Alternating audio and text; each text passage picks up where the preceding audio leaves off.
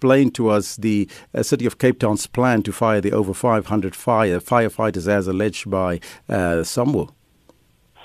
Uh, it's um, very unfortunate that SAMWU has attempted to create this this panic um, because it is completely false. Um, so what happened is that the city was in the process, uh, through a formal arbitration process, of negotiating a new um, agreement. The old fire agreement is now um, is now uh, at the point of needing to be replaced, and uh, the city was at the negotiating table with them. Um, the 24 hour shift system is a long standing thing which actually happens internationally. Most fire departments internationally work on the 24 hour shift system where the staff members on duty for half the time and for the other half is on standby. So they sleep, they can read, they can do any kind of recreation, but they have to be at the fire station. Um, they're not working the entire shift. Hmm. And uh, the uh, I think the vast majority of the firefighters actually uh, prefer that arrangement because it gives them many off days again in, in lieu thereof.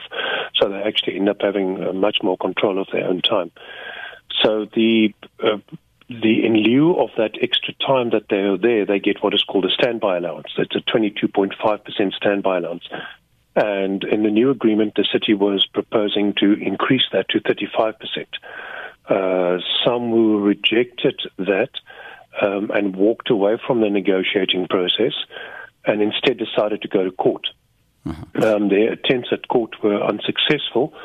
Um, the court upheld the, the, the agreement, and some would then um, encouraged its members to go into an unprotected and illegal strike. They're an essential service, so they, they couldn't go into this illegal strike uh, a number of members of their members made the the um, the unwise decision to to follow that advice, and then simply didn't uh, stay at work for the required hours, which meant that you had millions of people in your city, and especially in your informal settlements, uh, imperiled by the fact that your fire department did not have was not adequately resourced.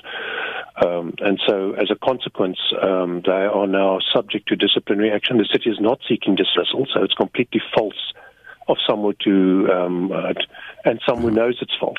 So, so because so, we put an offer. Let me finish. Mm-hmm. They, we put an offer in front of them yes. that said that they would they could collectively sign that they admit that they that that was an unprotected strike.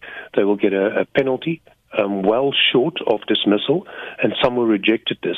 So SAMWU knows what the truth is, but it is purposefully misleading its members, and many of its members are now starting to cotton on, which is why we're having this meeting with them today, that they've been misled uh, by the union and that the union is trying to drag them into a bigger fight. And the reason for that is that some of the SAMWU leadership did stuff during that strike period, which does require more significant disciplinary action. And they are trying to tie their fates to the larger group who are not subject to dismissal. Mm-hmm. So it's actually quite devious what they're doing. So are you suggesting that you perhaps on the verge of getting to an agreement, but SAMWU was not getting to that point? No, I don't think that SAMWU was interested in representing its members fairly. If they were, they would have accepted the 35% um, increase uh, two years ago. Their members would have had these increased salaries all along. And that's why the majority union in the city, IMATU, uh, did not participate in, in this action and did not support it. So IMATU is of a different mind than SAMWU and did not mislead its members into this very unwise uh, range of actions. And I think quite a bit of the SAMWU membership are cottoning on. That's why they've been contacting the leadership of the city and the senior officials and saying, look, we don't think our union is representing us fairly, hence the meeting today. Mm-hmm. The 24 hour shift is one of the sticking points. Uh, are you willing to move on that? But as you indicated, it's an international sort of roster that firefighters need to abide by. Yes, and I think the majority of firefighters like it because it gives them a lot of off time. I don't think that many people have the the, the, the amount of off days again in lieu of that 24 hour shift and appreciate that they're not expected to work that full uh-huh. 24 hours. You're on standby, which means when I've been at fire stations and done shifts with firefighters often, um, I've gone down, gone and sat through a full mm-hmm. shift at a fire station. Uh, people are playing um, console games. They're sleeping. They're exercising. They're doing other things. Mm-hmm. They're studying. Um, they're advancing their careers. Uh, so you're not on duty. But of course, when a fire becomes uh, a matter like the inferno we had, then they are on duty for that full shift from 9 in the morning until 9 the next morning. Mm-hmm. Then you are really put upon to put in a massive shift. And that's why they are our heroes. When those fires happen, they are they are under um, very serious pressure mm-hmm. to, to, to put that out. And in those circumstances, you cannot have shift changes every eight yes. hours or so. It's just practically impossible. Just briefly, you are meeting with the firefighters today, we believe, to address some of these issues. Do you think uh, they can be resolved? Yes, I think the, the rank and file of SAMWU's membership, uh, when they understand the truth uh, and the agreement that was offered to SAMWU that SAMWU leadership rejected on their behalf without consulting them, that when they understand what's happened, that uh, many of them will, will completely reconsider where they're at and will want to accept that agreement because it does not involve dismissal.